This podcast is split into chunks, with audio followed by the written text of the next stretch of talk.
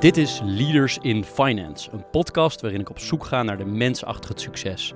Ik praat met leiders van nu en later over hun drijfveren, carrière en privéleven. Waarom?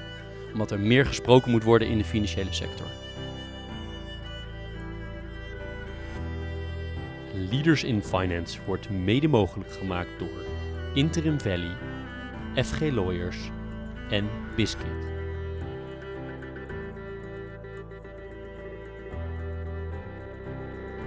Welkom bij een nieuwe aflevering van Leaders in Finance. Deze week met Maurice Oostendorp. Oostendorp schrijf je O-O-S-T-E-N-D-O-R-P. De CEO van de Volksbank. Welkom Maurice. Goedemorgen Jeroen. En zoals altijd eigenlijk uh, ben ik te gast, want ik ben te gast bij, uh, bij de Volksbank in Utrecht. We zitten op grote afstand van elkaar. Een lange tafel waar we normaal gesproken meer horizontaal-achtig gezeten zouden hebben, zitten we nu uh, meer verticaal. Het is een uh, toch wel bijzondere setting. Ik ben toch blij dat we het in persoon kunnen doen. Uh, korte introductie uh, van Maurice Oostendorp. waarbij ik moet zeggen dat we hebben afgesproken dat ik je en jij mag zeggen. En dat is uiteraard ook andersom zo. Volksbank bestaat uit de merken ASN Bank, BLG Wonen, Regiobank en SNS. En had in 2019 een balanstotaal van ongeveer 63 miljard en meer dan 3 miljoen klanten.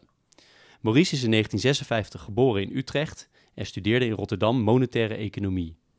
In 1982 ging hij bij ABN werken. In zijn ABN-tijd nam hij onder meer zitting in het bestuur van de Italiaanse bank Anton Veneta. Na 26 jaar bij ABN AMRO vertrok hij als directeur-generaal Group Finance en werd hij CFO bij het huidige VGZ. Bij de nationalisatie van SNS Reaal in 2013 werd hij al daar CFRO. Toen in 2015 Reaal werd losgekoppeld van de bank, werd Maurice benoemd tot CEO van SNS Bank. Dit werd later omgedoopt tot Volksbank. Naast zijn werkzaamheden bij de Volksbank is hij lid van de Raad van Commissarissen van de Nederlandse Waterschapsbank, lid van de Raad van Advies van Women in Financial Services en bestuurslid van de Nederlandse Vereniging van Banken, waar wij overigens laatst spraken met Chris Buijink. Dus dat is wel weer een leuke, leuke combinatie. Mm -hmm. uh, Maurice heeft inmiddels vier volwassen kinderen. Hij woont in uh, Hilversum en misschien aardig aan het uh, privéfront om te vermelden dat hij uh, groot fan is, groot zullen we later nog eens vragen, maar van Ajax. Hij houdt van hardlopen, skiën, bridgen en ook van de zon. Nou, nogmaals, leuk dat je de tijd hebt genomen, Maurice, om met ons in gesprek te gaan. In onze voorbereiding lezen we altijd alles wat we kunnen vinden over onze gasten. En iets wat best wel vaak terugkwam, is dat jij benadrukt dat je kijkt naar vier key stakeholders. Dus klanten, medewerkers, de samenleving en uiteraard de aandeelhouder. Um, kan je iets zeggen over hoe dat terugkomt in de bank, deze vier elementen? Wij zijn uh, na de nationalisatie um, en, na de verzelfstandiging van de bank uh, nu nog 100% in aandelen in eigendom van NLFI, de stichting die namens de staat uh, de aandelen beheert ons gaan afvragen, ja, waarom zijn wij nou eigenlijk op aard? En uh, wat, wat, is onze, uh, wat is ons doel, wat is onze visie, onze missie uh, na die nationalisatie? En toen zijn we tot de conclusie gekomen dat we de lessen uit de financiële crisis niet alleen moeten trekken in de manier waarop wij denken, maar ook in de manier waarop we handelen en het bedrijf inrichten. Dat is denk ik het allerbelangrijkste startpunt geweest. Bankieren met de menselijke maat, het manifest, dat bestond eigenlijk al voor de nationalisatie. Uh, maar na de nationalisatie hebben we ervoor gekozen om uh, het uitgangspunt, het nemen van verantwoordelijkheid voor de maatschappij en het daarin betrekken van alle belanghebbenden, ook het uitgangspunt te laten zijn van de besluitvormingsprocessen binnen de bank. En daar dan echt verder te gaan dan het verhaal eromheen maar het ook handen en voeten te geven. Um, nou, daar kan ik dan nog weer een heleboel meer over zeggen. Uh, die verantwoordelijkheid van de maatschappij die komt natuurlijk niet zomaar tot stand. Uh, we hebben een, een wettelijke taak, uh, poortwachtersfunctie, een maatschappelijke functie in, in de zin dat je spaargelden beheert en ehm, transformatieprocessen managt. Maar dat is voor ons niet voldoende. Um, en we hebben gezegd, als je dan vanuit de maatschappij die wat investeert in een bank, um, vervolgens de vraag op tafel legt en welke uh, doelstelling verbind je daar dan aan, dan moet die ook concreet zijn.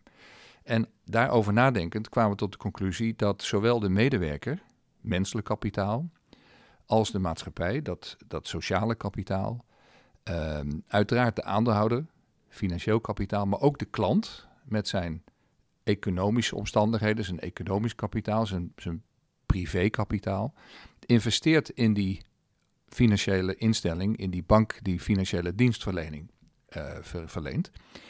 En daar hoort dan ook, naar onze overtuiging, een besluitvormingsproces bij, waarbij je voortdurend met de belangen van al die individuele belanghebbenden rekening houdt.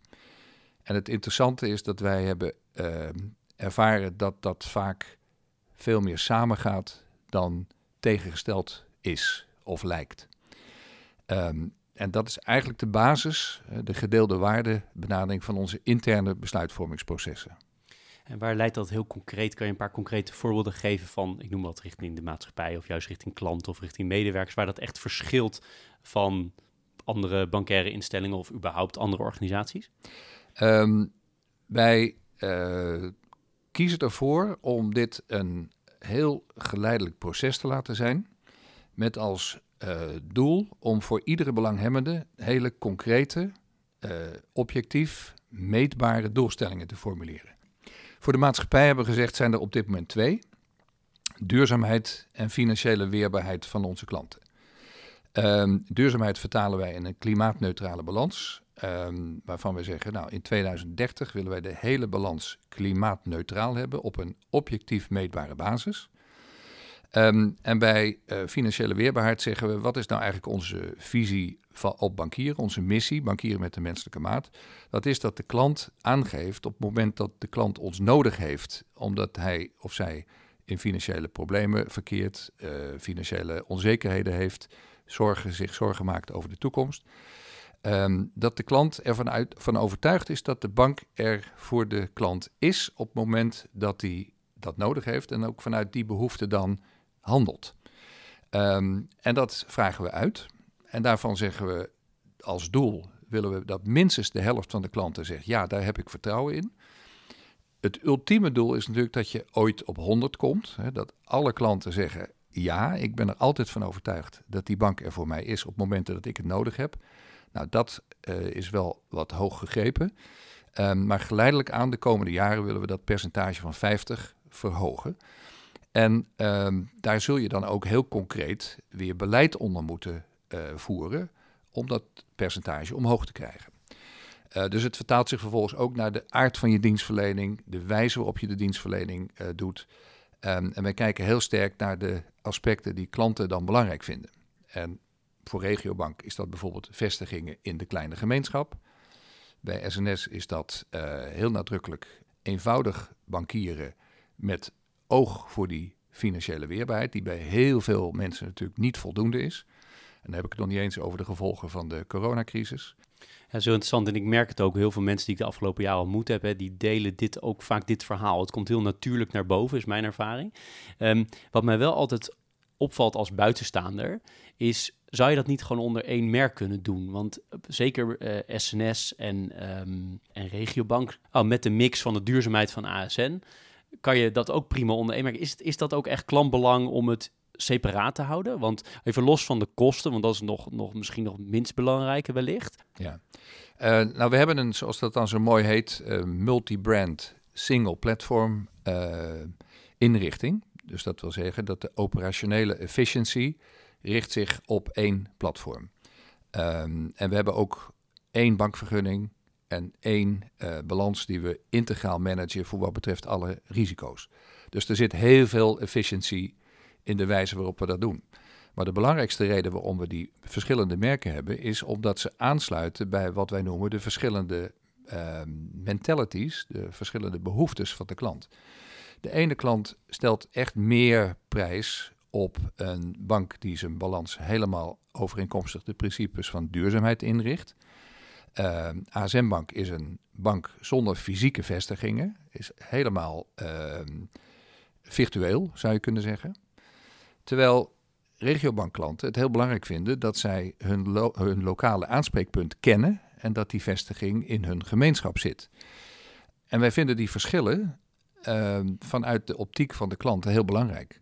Dus op het moment dat je dat op een efficiënte, niet kostennadelige manier kunt aanbieden, dan zitten er wat ons betreft alleen maar voordelen aan. Um, achter de schermen is het wel zo dat we niet zeggen, nou als ASM-bank dan zich richt op duurzaamheid, dan hoeven die andere merken of de Volksbank in zijn totaliteit daar minder aandacht aan te besteden. Zo hebben we het niet ingericht. Uh, dus de duurzaamheid, uh, de uitgangspunten van ASM-bank gelden voor de hele bank. Alleen het merk ASM-bank positioneert zich daarin. SNS minder, maar die houdt zich wel aan diezelfde principes. En andersom geldt het voor de positionering van SNS-bank ook. Uh, als klanten zich uh, uh, verzekerd moeten voelen van die aandacht op het moment dat ze er behoefte aan hebben, dan moet dat voor ASM Bank ook gelden. Dus het is aan de binnenkant veel meer eenduidig dan het aan de buitenkant eh, lijkt. En dat is belangrijk. En als je het mijn vraag zou omdraaien, misschien zou je wel meer doelgroepen nog kunnen bedienen met nog het opbouwen van nog meer brands. Dus bijvoorbeeld een beetje uh, N26 of Bunk, dat zijn de CEO's en uh, iemand van de Raad van Studie die we ook in dit bij Leaders in Finance mm -hmm. gehad hebben. Dat je bijvoorbeeld die doelgroep wil bedienen met zo'n soort bank. Zou het ook kunnen dat je additionele brands toevoegt? dat zou kunnen. Um, en, en we, we praten daar wel eens over, maar op dit moment hebben we daar helemaal geen concrete plannen voor. Um, daar, zijn twee, daar zijn weer twee redenen voor. Allereerst, de huidige vier merken groeien alle vier hard. Eigenlijk harder dan we vier jaar geleden hadden verondersteld. Dus dat is hartstikke belangrijk en, en prettig om, om, te constateren. Um, en het tweede is dat wij um, ons ook behoorlijk moeten aanpassen aan alles wat met digitalisering en financieel-technologische innovatie te maken heeft. Hè. Er is natuurlijk wel wat aan de hand in de financiële sector. Um, en op dit moment denken wij dat die veranderprocessen uh, het beste gedaan kunnen worden met de bestaande uh, vier merken. Dus op dit moment hebben wij geen plannen om daar een vijfde aan toe te voegen. De veranderagenda is al heel erg vol.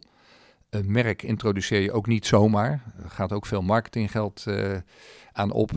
Um, dus ja, we hebben en de behoefte niet en we zien ook de ruimte niet op dit moment. Dat is perfecte brug naar even mijn andere dingen die ik graag te weten zou willen komen. Is, eh, wat zijn de belangrijkste veranderingen waar je op dit moment uh, aan werkt? Um, dat zijn er drie. Um, wij willen die maatschappelijke bank zijn waar ik het aan het begin over had. Um, en dat resoneert in de maatschappij. Dat resoneert bij klanten en niet-klanten, dat zien we. Uh, resoneert ook in de Tweede Kamer. Er is veel politieke steun voor. Um, maar wij zijn zelf heel erg alert om dat dus niet alleen maar het mooie verhaal te laten zijn, maar het nog nadrukkelijker te formuleren. Wat is dan dat maatschappelijke rendement van die maatschappelijke bank? En daar is wat ons betreft een heel uniek element onderdeel van. Dat is dat wij zeggen, geen van de stakeholders mag voor zijn maximale eigen belang gaan. Dat we zeggen dat wij grenzen stellen aan uh, de waarde die een individuele belanghebbende uh, mag ontlenen aan ons model. Dat vinden we dus ook voor de aandeelhouder. Um, dus als wij een doelstelling hebben om uh, een 8% rendement op eigen vermogen te halen, dan zeggen wij als we die 8% behalen, dan is het daarmee ook genoeg. En dat is echt anders dan bij andere financiële instellingen die natuurlijk een doel stellen en zeggen als ze meer halen, dan hebben wij het beter gedaan. Nee, zeggen wij, als de aandeelhouder meer krijgt dan dat doel, dan halen we eigenlijk te veel weg bij die andere belanghebbenden. En zo geldt dat precies voor die andere drie belanghebbenden ook. Dus het is niet alleen maar de aandeelhouder die hier betaalt. Dus dat maatschappelijke rendement, wat bestaat uit financiële en niet-financiële componenten, dat willen we nog veel nadrukkelijker en explicieter maken. Dat is één. Het tweede is um, alles wat met uh, klantwaarde te maken heeft. Um, alle banken zetten natuurlijk vandaag de dag de klant centraal. En dat doen ze ook echt anders dan in de uh, aanloop naar de financiële crisis. Dus de sector heeft enorme slagen gemaakt. Toch zeggen wij ja, klantwaarde, um, dat is dus niet vanuit onze optiek welke financiële waarde ontleen ik aan de klant, maar welke waarde ontleent de klant aan zijn dienstverlening van ons. Dat kan een hele andere invulling hebben. Ook die willen we veel concreter maken. Dat willen we baseren op uh, vertrouwen, um, op um, eenvoud, op liefde. Dat woord durven we daar zelfs in te gebruiken. Um, tevredenheid, zodat je vanuit een echte relatie met die klant, waarbij de bank ook als het ware, zonder dat we dat nou overdrijven, in het hart van die klant zit. Zegt, wat ik hier van de bank krijg, daar heb ik ook wat aan. En het derde is de digitaliseringsslag.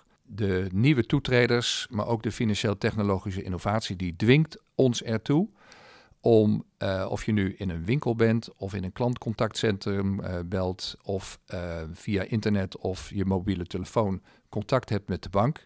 En we hebben natuurlijk honderden miljoenen contactmomenten per jaar. Iedere keer diezelfde bank aan de lijn te krijgen. iedere keer diezelfde bank te ervaren. En kan je delen, zijn er bepaalde mensen of organisaties die jij gebruikt als, als ter inspiratie, als voorbeeld? Nou, in de financiële sector ehm, heb je op onderdelen natuurlijk voorbeelden. Um, die klantrelatie, daar vinden wij zelf dat we echt wel uniek en onderscheidend zijn. Zeker als we kijken naar de wijze waarop dat in Nederland gebeurt. En ook als we kijken naar de banken die onder toezicht van de ECB staan. Ik heb natuurlijk niet het, eh, de hele wereld uh, voor ogen. Natuurlijk zijn er banken die, die echt ook wel verder gaan in die klantrelatie en klantwaardebenadering. Maar ik denk dat wij daar echt onderscheidend in zijn. Uh, maatschappelijk rendement, daar zijn ook voorbeelden voor. Uh, Triodos is een, een, een, duidelijk voorbeeld die daar een hele leidende rol in vervult. Um, wij willen dat concept nog weer verder concretiseren, objectiveren, doorontwikkelen. Um, en dan de digitalisering. Ja, daar hebben we natuurlijk te maken met de banken die je net zelf ook noemde, noemde die eigenlijk zonder enige uh, historie en zonder erfenis op een hele efficiënte nieuwe manier die diensten aanbieden. Um, die hebben het zeker niet altijd makkelijk. Um, want er zijn ook heel veel regels waar zij zich aan moeten houden. Uh, klant uh, due diligence, transactiemonitoring, dure processen. Um, en, maar ze groeien hard omdat ze zo efficiënt zijn en eigenlijk niet meer bieden dan waar de klant behoefte aan heeft. Dus het zijn vooral voorbeelden op onderdelen, maar niet in de integraliteit. En als we nog even nog verder uitzoomen, zie jij dan als je naar Nederland kijkt dat dit meer stakeholder model, dat dat aan de winnende hand is versus het aandeelhouders uh, waarde Anglo-Sax, meer Anglo-Saxische model? Of zie jij toch dat het nog maar een hele kleine groep is die deze visie aanhangt en het overgrote meerderheid kiest voor uh, aandeelhouder first? Um, ik vind dat een vraag die moeilijk te beantwoorden is. Um, we lezen natuurlijk allemaal uh, alles wat er in de media over verschijnt. Tot en met het World Economic Forum in Davos aan toe.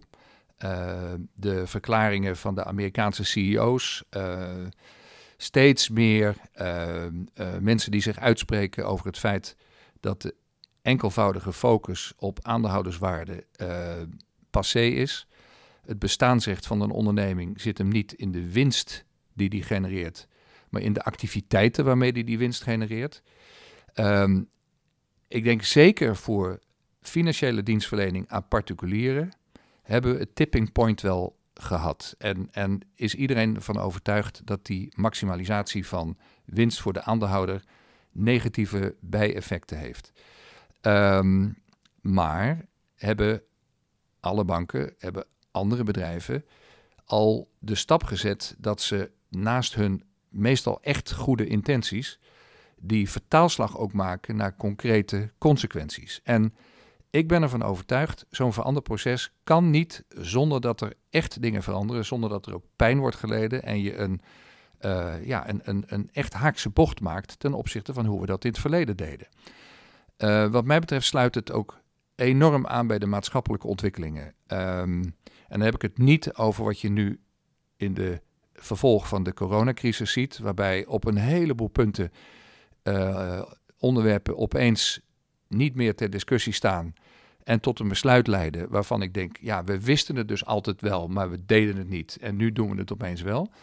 Ik heb het echt wel over dan een wat bredere maatschappelijke ontwikkeling, waarbij ik ervan overtuigd ben dat die, uh, dat, dat samenspel tussen belanghebbenden steeds meer het, um, um, het, het besluitvormingsproces gaat bepalen. Of het nou over de frisdrankenindustrie gaat, die niet te veel suiker meer in zijn frisdranken moet stoppen. De farmaceutische industrie, die niet te hoge prijzen voor medicijnen moet vragen. Um, ik kan echt heel veel voorbeelden noemen. Waar ik uh, uiteindelijk de conclusie uittrek uh, dat wij in een maatschappelijke ontwikkeling zitten. waarbij die verschillende belangen steeds meer op één noemer gebracht worden. Dat willen we met elkaar. En dan mag er in ondernemerschap best goed aan verdiend worden. Daar is enkel geen probleem mee. Um, maar ja, binnen grenzen. Als we een klein beetje switchen naar, um, naar jouzelf.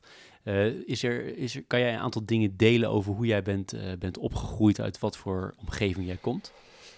Uh, en dan bedoel je als, als, als jongetje al? Ja, bijvoorbeeld. nou, ik denk dat ik echt uit een middenklasse milieu kom. Um, in mijn familie behoorde ik tot de, zal ik maar zeggen, de generatie die, die ging studeren. Mijn ouders hadden niet gestudeerd. Um, en um, ja, verder helemaal niet, uh, niet, niet iets bijzonders, maar um, heel nadrukkelijk vanuit hoe dat in de jaren uh, 50, 60 zich ontwikkelde, mee ontwikkeld met de maatschappij na de Tweede Wereldoorlog. Dat gevoel heb ik. Ik heb eigenlijk voortdurend een soort van ja, eye-openers eh, ervaring gehad in alles wat ik in mijn leven gedaan heb. Op de universiteit, eh, eh, de, de, dingen die je dan daarnaast deed, um, het werken, het, het, internationaal gaan werken, op, op, op zeg maar, meer senior niveau gaan werken. Het waren eigenlijk allemaal voor mij nieuwe ervaringen, waar ik ehm, ja, steeds met ontzettend veel plezier ehm, en leergierigheid ingedoken ben. Um, maar ik denk dat dat een beetje het antwoord op de vraag is. Absoluut. Zijn er bepaalde normen en waarden die jij heel sterk hebt meegekregen, die je, die je nog altijd bij je draagt vanuit je, vanuit je jeugd? Uh, ik, ja, ik denk dat ik van mijn ouders heb meegekregen um, dat, um, ja, laat ik maar gewoon het simpele woord uh, zeggen, dat uh, eerlijk zijn, doen wat je zegt dat je doet dat dat wel het belangrijkste is. Ja. En had je ook, heb je ook bepaalde dingen meegekregen waar je nu zo enthousiast mee bezig bent? Dus met, met duurzaamheid, met een stakeholder model opzetten, met uh, bij willen dragen aan de samenleving. Uh, was dat dat ook al in de jeugd of is dat gegroeid in de loop van je loopbaan uh, ja, in je dat, leven? Um, Kijk, mijn vader en moeder waren wel sociaal betrokken in de zin dat ze, of het nou in de kerk was, of bij de Lions, of, of bij de tennisclub, altijd wel dingen deden. Um, um, vrijwilligerswerk, zal ik maar zeggen. Um, maar om nou te zeggen dat ik maatschappelijk geëngageerd ben opgevoed, nee, dat is absoluut niet het geval. en dat was ik ook niet. In de, in de middelbare schooltijd was ik dat niet. Uh, ik kan me nog herinneren dat ik enorme discussies had met, uh, met, met eh, klasgenoten die uh, eh, PSP stemden in die tijd en tegen kernwapens waren. Ik was voor kernwapens, voor zover je voor kernwapens kan zien. Nee, dus ik was in die tijd niet, uh, niet maatschappelijk geëngageerd. Ook in mijn studententijd niet. En ook niet in de beginjaren bij ABN en later ABN AMRO. Um, ik weet eigenlijk nog steeds niet of ik me nu maatschappelijk geëngageerd voel. Maar ik mijn denken over verantwoordelijkheid nemen voor de maatschappij in de uh, functie die ik nu heb, maar ook in de rol die de Volksbank neemt, is, um, is wel enorm ontwikkeld. En ik denk dat dat te maken heeft met um, het feit dat ik uh, eh, 26 jaar voor ABN AMRO heb gewerkt. Dat vond ik een fantastisch bedrijf. Ik heb daar heel veel aan te danken gehad, heel veel geleerd. Uh, met kennis en ervaring opgedaan. Het was ook een, een fantastisch bedrijf. op de top 133.000 medewerkers in uh, 63 landen. En op 6 januari hadden we de jaarcijfers van het hele jaar daarvoor uh, klaar. Um, dus het zat echt goed in elkaar. Um, en dat, dat bedrijf dat bestaat niet meer, omdat het langs de eendimensionale lijn van aandeelhouderswaarde um, en, en het leiderschap wat, uh, wat gevoerd is, uiteindelijk is verkocht um, aan een consortium. Um, de hoogste prijs die ooit voor een bank is betaald. Um, waarbij je toen al, en ik vond dat toen ook al, kon constateren dat de klanten, de BV Nederland en de medewerkers dat eigenlijk geen goed idee vonden. maar ja, die speelden geen rol. Um, en ik uh, uh, heb met name toen ervaren dat ja, op deze manier een uh, toekomst van een bedrijf bepalen, dat is eigenlijk niet goed. Ehm, dus daar is wat mij betreft het zaadje geplant voor een wat andere visie op de wijze waarop je bedrijven governed. En, en uh, ja, daar heb je natuurlijk wel je eigen ervaring en je eigen leercurve bij nodig. Maar uh, eigenlijk hetzelfde als wat ik net zei. Het bestaansrecht van een onderneming ontleent hij niet aan de winst die hij maakt met de activiteiten die hij verricht, maar aan die activiteiten. En, en die moeten dus volledig in overeenstemming zijn met wat maatschappij en klanten en medewerkers en eigenlijk ook aandeelhouders wensen. En nog heel even kort terug. Weet je nog uh, hoe je bij ABN AMRO terecht, bij ABN destijds terecht bent gekomen? Ja, dat, dat weet ik nog. Uh, ik heb gesolliciteerd bij ABN en bij AMRO. Die waren toen uh, uiteraard niet samen. En ik ja, wist eigenlijk, die, die concernopleidingen bij beide banken, die verschilden niet zo heel veel. Toen ben ik naar een vriend van mijn vader gegaan, die directeur bij de AMRO was. En die zei na een uur, ja, kijk, het zijn natuurlijk allebei goede banken. Um, dus daar moet je die voor doen. En nogmaals, hij was directeur bij AMRO. Um, maar hij zei, ja, ach, ABN is een, een, een, wat patriarchalere herenbank. En AMRO is misschien een beetje wat, uh, wat, wat, wat platter. Uh, dus maak je keuze maar. En toen dacht ik, nou, dan kies ik toch maar voor die patriarchale herenbank. Um, en um, nou, ik heb daar nooit spijt van gehad. Maar ik vond het op zich later wel een, een fusie die fantastische mogelijkheden bood. He, dus het was uh, ja, interessant om die keuze van toen nog eens even terug te halen. Heb je bepaalde mensen gehad die in die 26 jaar um, heel belangrijk zijn geweest voor jouw ontwikkeling?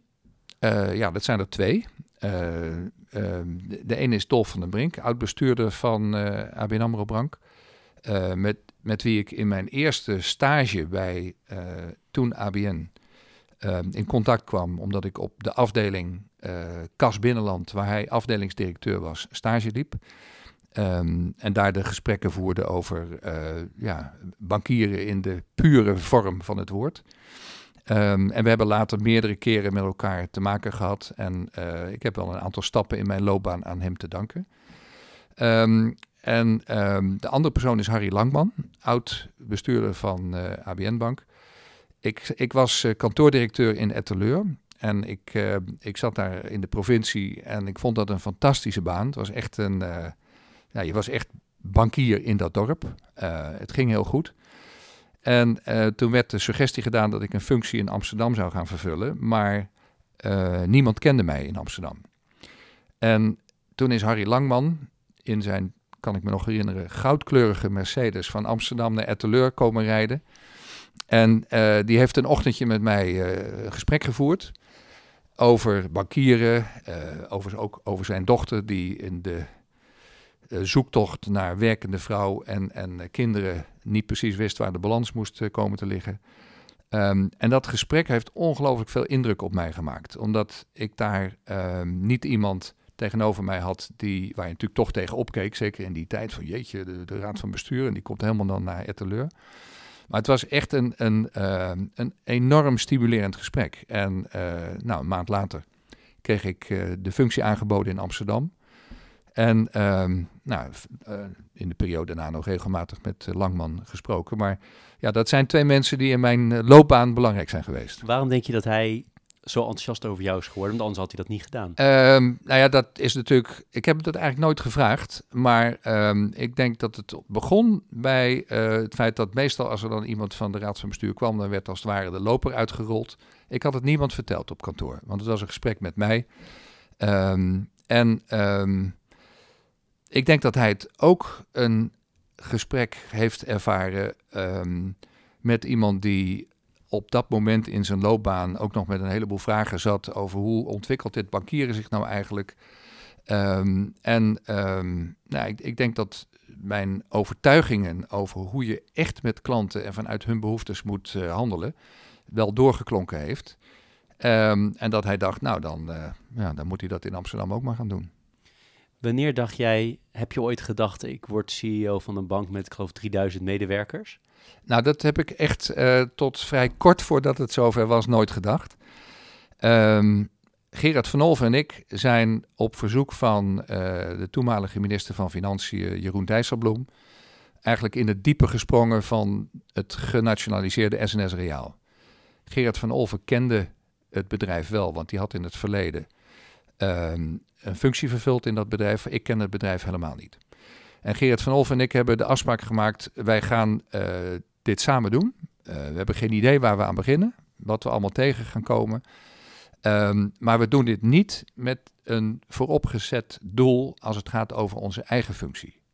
Um, we zien wel, we gaan er echt in het belang van de onderneming en in het belang van de staat, want die had alles bij elkaar, inclusief garanties, vele miljarden op tafel gelegd om SNS Reaal te nationaliseren, het beste van maken. En uh, dat hebben we tot heel lang uh, aan het eind volgehouden. Um, en toen Reaal werd verkocht en de bank alleen overbleef, um, heeft uh, Gerard van Olf op dat moment de keuze gemaakt om voorzitter te worden van Vivat. En uh, werd mij gevraagd om voorzitter te worden van de Volksbank. Dus eigenlijk was dat pas het eerste moment waarop ik uh, daarmee werd geconfronteerd. Het was nooit de bedoeling. Um, en ik dacht op dat moment wel, ja, dit is natuurlijk een unieke kans om alles wat zich in de loop der jaren heeft gevormd, ook uh, handen en voeten te geven als uh, voorzitter van de bank zelf. We hebben gelezen dat je de periode na ABN AMRO, dat best wel even pittig was om daar weg te gaan, om dat te verwerken. Of zijn mijn woorden hoor, maar -huh. uh, klopt dat en kan je daar iets meer over vertellen? Um, nou ja, ik ben uh, vertrokken na de overname door het consortium. Uh, waarbij mijn uh, toenmalige nieuwe baas na vier weken zei: Either we become friends or we clash. En toen zei ik: Dat vond ik, vind ik allebei geen goed idee.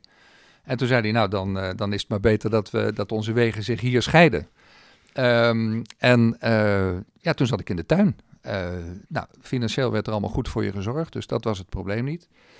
Maar ik, ik ben van nature een loyaal persoon. Ik heb uh, bijna 27 jaar uh, mijn ziel en zaligheid aan toen ABN AMRO gegeven. Veel geleerd, heel veel ervaring opgedaan. Daar ben ik heel dankbaar voor. Altijd op tijd betaald en goed betaald. Dus allemaal echt prima in balans. Uh, maar toch zat ik thuis in de tuin met, ja, en nu? Um, dit was toch niet helemaal de bedoeling. Um, nou, dan denk je in eerste instantie, nou, dan gaan we wel van de zomer genieten, maar het werd een slechte zomer. Uh, nou, dan ga ik maar golfen, maar ik bleek geen goede golfer te zijn. Uh, bovendien kwam ik daar de oud gepensioneerde collega's van ABN AMRO tegen, die het wel leuk vonden om met een jongere uh, vent wat te sparren. Ik dacht, nee, dit is helemaal niet mijn voorland. Um, dus ik heb toen bewust na een tijdje gezegd, nou als ik dan geen andere functie in het bankvak kan krijgen, dan, uh, dan ga ik buiten de bankaire sector kijken. En ik ben toen na, ik geloof een jaar, ik weet het niet precies, maar uh, bij VGZ, de zorgverzekeraar, CFO geworden. En uh, ja, dat was voor mij een fantastische manier om weer in de financiële sector terug te komen. En ik had eigenlijk net bijgetekend voor nog weer vier jaar, toen het verzoek dus kwam om uh, CFO bij SNS Reaal te worden. En toen kriebelde het. Toen dacht ik, ja, dan toch nog maar weer terug naar die bankkant. En dat jaar, dat was misschien wat pijnlijk en het was wennen en dergelijke. Maar ben je, kunnen we stellen dat je achteraf eigenlijk heel blij bent geweest met dat jaar? Uh, ja, nogmaals, ik was niet zielig. Hè? Dat, dat wil ik er even duidelijk bij zeggen. Um, dus, um, um, nou ja, natuurlijk, het, het, uh, het, het, het geeft je de tijd om anders dan 7 keer 24 met je werk bezig zijnde, uh, letterlijk met wat afstand te voelen wat het allemaal met je gedaan heeft. Uh, wat uh, de financiële crisis met klanten deed, met de maatschappij deed. Um, wat dat eigenlijk ook betekent voor leiderschap. Um, en ja, in die zin heeft het me enorm gevormd. Ja. Ik vond het heel interessant om te zien dat je actief bent bij het netwerk uh, uh, Women in Financial Services. Um, je zei ook, ik ben gestart bij echt een herenbank. Hè. In ja. eerste instantie totaal andere atmosfeer, kan me zo voorstellen. Dus meer richting golf, sigaren en dat soort dingen. En dit ja. is weer totaal nieuwe tijd. Um, uh, kan je zeggen over wat jou, wat jou motiveert om daar aan bij te dragen? Ik ben daar op verzoek van een, uh, van een vriendin um, lid geworden van de Raad van Advies. Um, zij kende mij uh, uiteraard en ze zei: Ja, volgens mij heb jij wel een, uh, een, een, uh, een warm gevoel voor de feminine kant in de sector. Um, en wij vrouwen willen meer die onderscheidende, die diversiteit terugzien in de wijze waarop er in de sector wordt gedacht en gehandeld. En dat gaat verder dan alleen maar twee van de vijf vrouwen in de directie. Um, en dat sprak mij wel aan. Um, ik heb drie zoons en één dochter. Um, en ik heb met mijn dochter vaak ook dit soort gesprekken over uh, nou ja, carrière, kinderen. En uh, ik ben nu sinds bijna een jaar opa. En, en dus in dat soort, um, ja, ook in dat soort gesprekken paste dat. En ik ben vanaf het allereerste begin, ik ben nu voorzitter van de Raad van Advies, me vooral gaan richten op niet zozeer die quota, maar vooral op de vraag welke feminine waarden zijn er nou eigenlijk in bestuursmodellen relevant? Um, wij gaan er bij de Volksbank van uit dat, uh, dat uh, de klant te vertrouwen is en wij willen van het goede van de mens uitgaan. Iemand die in financiële problemen verkeert, in 99 van de 100 gevallen, wil die wel kunnen betalen, maar kan die niet betalen. Nou, dan moet je niet met de, zeg ik maar even, masculine juridische voorwaarden of uh, de procedures uh, of jouw gelijk dat probleem benaderen. Dan moet je juist vanuit die andere invalshoek, wat is nu het echte probleem van die klant hier, voelen waar die mee zit. Als die klant dat voelt, dat is het interessante, is die ook veel meer bereid om te kijken wat hij kan doen om terug te betalen. Want klanten snappen natuurlijk ook wel dat ze gewoon een verplichting hebben. Um, kortom, uh, het past voor mij heel erg in bankieren met de menselijke maat, in de belofte beter voor elkaar, uh, in het niet uitsluitend langs de voorwaarden en, en de gelijkhebbende kant proberen problemen op te lossen. Wat ik wel mooi vind om eraan te zien is dat als je naar jouw hele loopbaan kijkt, je dus ongelooflijk bent meebewogen met hoe, de, ja, hoe er dingen veranderd zijn in de samenleving. Want waarschijnlijk als iemand jou had gevraagd toen je begon bij ABN, uh, van denk je dat je ooit uh, voorzitter van de Raad van Advies van de Women in Financial Services zou zijn, dan zou je waarschijnlijk dat moeilijk hebben kunnen plaatsen. Dat, ja, uh, nee, dat, dat, is niet echt een vraag, maar dat... Nee, in die tijd bestond het overigens ook niet, maar... nee, maar ik verbaas me daar zelf ook wel eens over. Um, en ik doe ook regelmatig de, de check bij mezelf. Klopt dit ook allemaal nog? maar ik heb wel eens in een presentatie in de bank gezegd: ik ben de rationele twijfel voorbij. Voor mij voelt dit nu zoals ik uh, er naar kijk. Ja, en dan handel ik er ook maar naar. Een mooi verwoord. Is een, um, een onderwerp wat natuurlijk altijd iedereen vraagt. Ik vind het toch wel belangrijk om het wel te vragen. Uh, stakeholder model heel belangrijk. Een van de vier is de aandeelhouder. Nou, iedereen weet wat hier de aandeelhouder is. Dat is de, de Nederlandse overheid. Um, maar waar gaat het nou naartoe? Je hebt ook een aantal keer gezegd, een beursgang heeft niet precies, uh, niet per se jouw, jouw voorkeur, of zelfs niet jouw voorkeur wellicht. Uh, maar wat zou nou het ideale uh, model zijn wat, wat, wat, wat, wat jou betreft? Ja, nou wat wij heel belangrijk vinden is dat dat interne besluitvormingsmodel van die gedeelde waarde een vertaling krijgt naar wat wij dan noemen de externe governance. Um, de aandeelhouder heeft in de Nederlandse structuur um, eigenlijk alle goedkeuringsrechten op de aandeelhoudersvergadering in termen van strategie, uh, benoemingen, uh, beloningen, uh, de statuten, de financiële décharge. Um, en wat wij graag willen, en dat leggen we ter discussie voor, want wij bepalen dat natuurlijk niet, is dat die, die interne besluitvormingsmodellen ook vertaalslag krijgen naar de wijze waarop je dat in dat externe besluitvormingsmodel inricht. Uh, de minister van Financiën heeft gezegd dat hij wil onderzoeken hoe het maatschappelijk karakter van de bank in alle toekomstige uh, verzelfstandigingen of exit-opties zijn plek krijgt, behouden blijft. En hij wil ook onderzoeken of wat onze gedachten daarbij zijn in termen van uh, dat besluitvormingsmodel buiten de bank, of dat mogelijk is. Um, maar in ieder geval onze allereerste voorkeur zou daar zijn. Want als je dat hebt ingericht, als je, en dat is dus niet een model wat op die besluitvorming van de dagelijkse bedrijfsvoering zich richt, maar op de toekomst van de bank. Als je daar die uh, gedeelde besluitvormingsmodellen hebt ingericht, dan maakt het eigenlijk minder uit of je nu uh, aan de beurs genoteerd bent of door institutionele beleggers uh, in eigendom wordt gehouden of een staatsbank bent. En um, ja, heel praktisch gezegd, ehm, is het in deze tijd ook niet zo logisch om te veronderstellen dat er een hele snelle beslissing wordt genomen.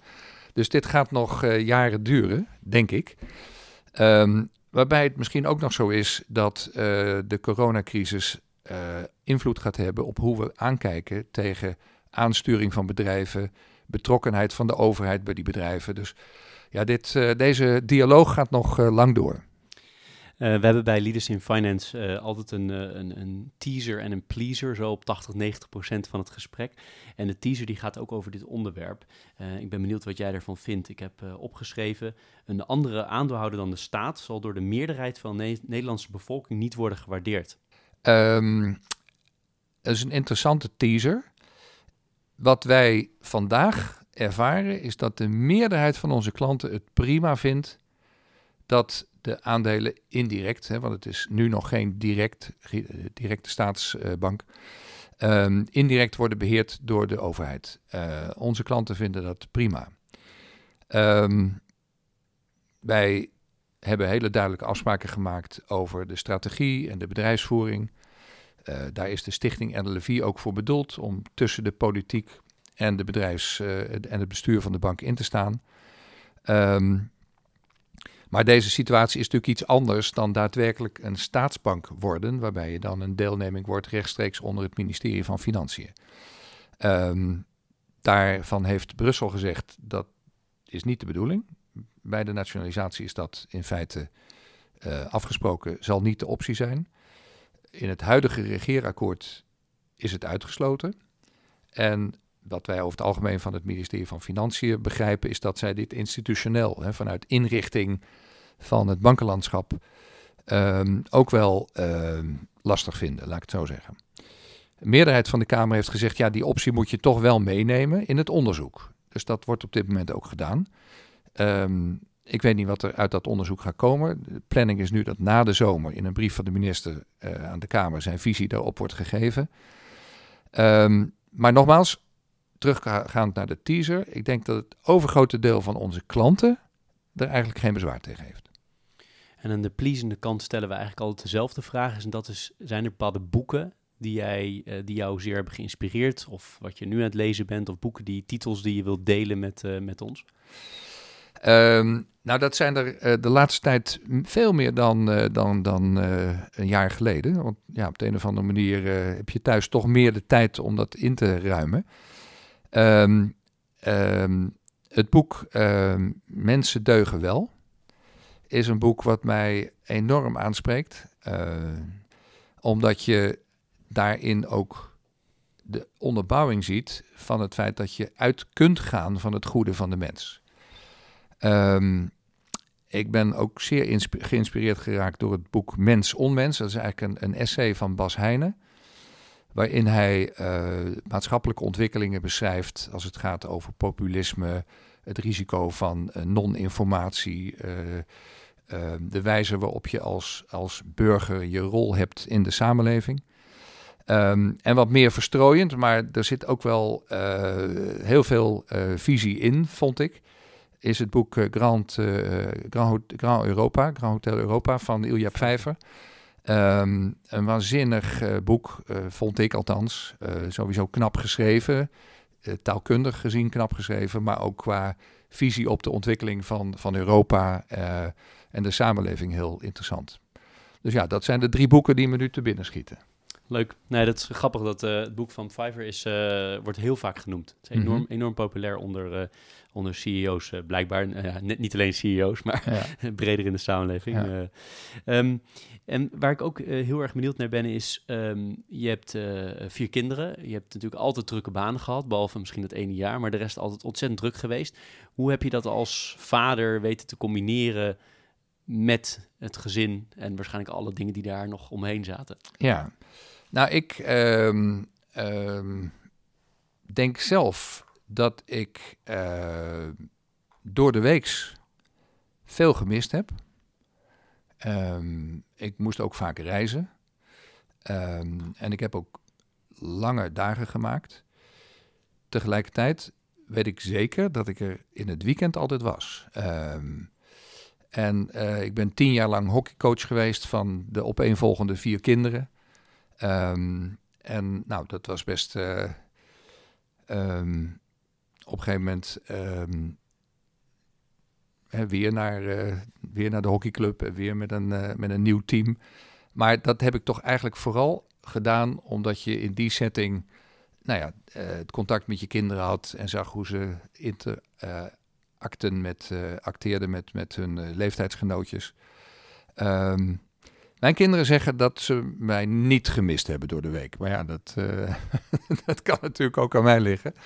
Maar ehm, die zeggen dat ik er geen, geen schuldgevoel over moet hebben. Ik denk wel, als ik kijk naar hoe eh, de huidige generatie dat doet. Ja, die. die, die ehm, ik ben op een gegeven moment, ik kan me nog herinneren, op vrijdagochtend de kinderen naar school gaan brengen. Eh, eh, dat was een afspraak met mijn toenmalige vrouw. Ik ben een aantal jaar geleden gescheiden. Maar ehm, ehm, eh, eigenlijk deed ik dat nooit relaxed. Ik stond er altijd op hete kolen. Zo snel mogelijk toch de kinderen de klas in, want dan kon ik naar het werk. Dat is natuurlijk belachelijk. Als ik daar nu naar kijk, dan denk ik, eh, ja, dan heb ik, heb ik, eh, ben ik daar eigenlijk nog boos over op mezelf, dat ik daar zoveel moeite mee had. Ehm, ik had gewoon die keuze moeten maken, eh wholeheartedly, zoals de Engelsen zeggen, en dan kom je maar wat later op kantoor. Maar goed, je wist natuurlijk al dat je een file had, en dat je dan het, eh, de afspraak om half tien niet, eh, niet redde. Ehm, en, en vandaag de dag, ja, het leiderschap van de bank biedt daar alle ruimte voor. Die wil juist dat mensen dat doen, dat collega's dat doen. Dus die sfeer is totaal veranderd. Maar ik had zelf meer die ruimte moeten nemen. Ik denk helaas dat het school, eh, wat jij zo mooi beschrijft, het schoolmoment, dat dat voor heel veel mensen nog steeds extreem herkenbaar is. Nou, Eh, ik, maar- hoop, ik hoop toch nu veel minder. Maar Eh, laten we het hopen, laten we Ja. het hopen. Ehm, eh, een paar laatste eh, kleine vragen. Ehm, eh, heb jij bepaalde tips, hoe, of hoe doe jij dat, dat je, je, dat je fysiek en mentaal fit blijft naast een hele intense, in, in toch wel een intense, intensieve baan die, je- die Ja. je hebt? nou ja, mentaal, dat is denk ik, eh, ja, daar ben ik wel gezegend met ehm, de, de, de capaciteit om heel snel af te switchen en aan te switchen. Dat gaat automatisch. Dus ja, dat heb ik, eh, dat heb ik in me. Dus dat zie ik als, helemaal niet als een verdienste. Maar ehm, ik, ik kan vakantie en werken moeiteloos samen doen zonder dat ik eh, daar last van heb. Ehm, fysiek is het heel erg belangrijk dat ik heel veel hardloop. Dat doe ik al vanaf mijn zestiende. Ik heb altijd heel veel gesport. Ehm, als ik ergens over nadenk of eh, moet nadenken... of als ik een, een eh, presentatie moet voorbereiden...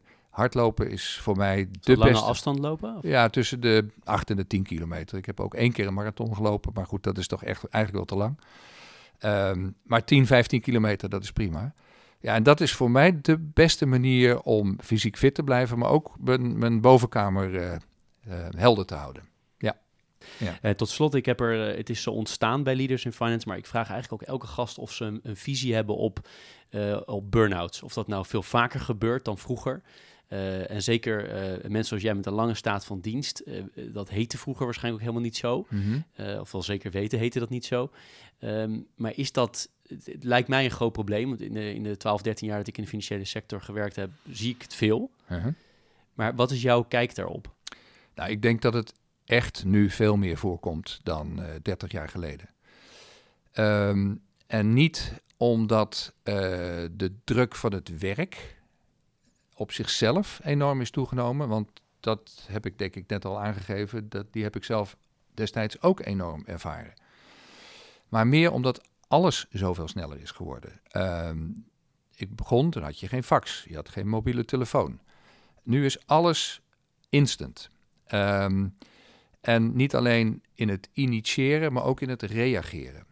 En niet alleen in je werk, maar ook in je privé. En eh, ook in de wijze waarop je alles wat er in de wereld zich afspeelt volgt. Alles is enorm versneld. En dan is er denk ik bij de jongere generatie ook een eh, nadrukkelijke behoefte, dat, dat merk ik bij mijn kinderen ook, om heel intensief te leven.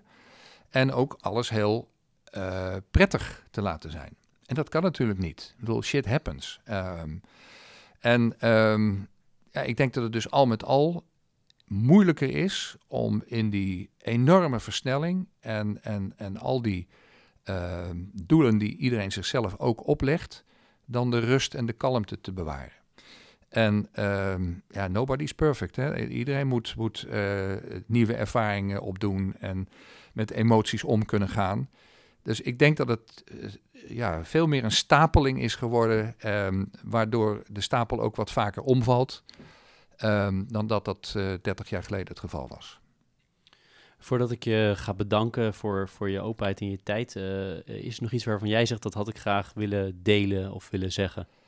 Nou, eigenlijk niet anders dan dat ik hoop dat, um, want we zitten natuurlijk wel in een, in een bijzondere tijd, dat nu het coronavirus eigenlijk het systeem, en het is niet direct gerelateerd natuurlijk, maar tot een gigantische wake-up call heeft gebracht. We dat alarm, en nogmaals, die directe relatie moeten we niet leggen, maar uh, want dat is, dat is wel erg uh, opportunistisch. Maar uh, eigenlijk in alle aspecten het, het maximaal optimaliseren van de logistieke processen wereldwijd. Uh, het, het maximaal ehm, laten renderen van financieel en menselijk kapitaal. Uh, het, het maximaal gebruiken van uh, opbruiken van hulpbronnen. Um, ja, dat, dat we um, met de ontwikkelingen van de afgelopen jaren, de ervaringen die we daarin opgedaan en die keiharde wake-up call die we nu, nogmaals niet direct gerelateerd ervaren, dat we daar uh, uh, met, met, met de overtuiging die we eigenlijk hebben, een hele uh, mooie, goede verandering van kunnen aanbrengen. Garnalen die in het IJsselmeer worden gevangen, die worden, werden tot voor de lockdown naar Marokko uh, gevlogen. Dan werden ze daar gepeld en dan kwamen ze weer terug. Dat kan nou niet meer. Maar dat moeten we natuurlijk ook eigenlijk niet meer willen. Hè. Dus ik vond het wel een heel simpel, maar wel mooi voorbeeld. Nou, ik moet ook bepaalde dingen niet meer willen. Hè. Dat is duidelijk. Want ik zat net zo goed in al die uh, versnellingen en, en optimaliseringen en, en uh, maximaal plezierprocessen. Dus we moeten ook wel zelf bereid zijn om er wat consequenties aan te verbinden. Maar ik denk dat we dat graag doen. En ik denk dat de jongere generatie ernaar snakt. Prachtig uh, einde. Heel veel dank voor je, je openheid. Het blijft altijd heel veel bij, uh, bij mij bij zo'n gesprek. Maar de twee dingen die me zeker bijblijven is de, um, de, de rationele, rationele twijfel voorbij. Dat vind ik een prachtige uitspraak, zeker onthouden.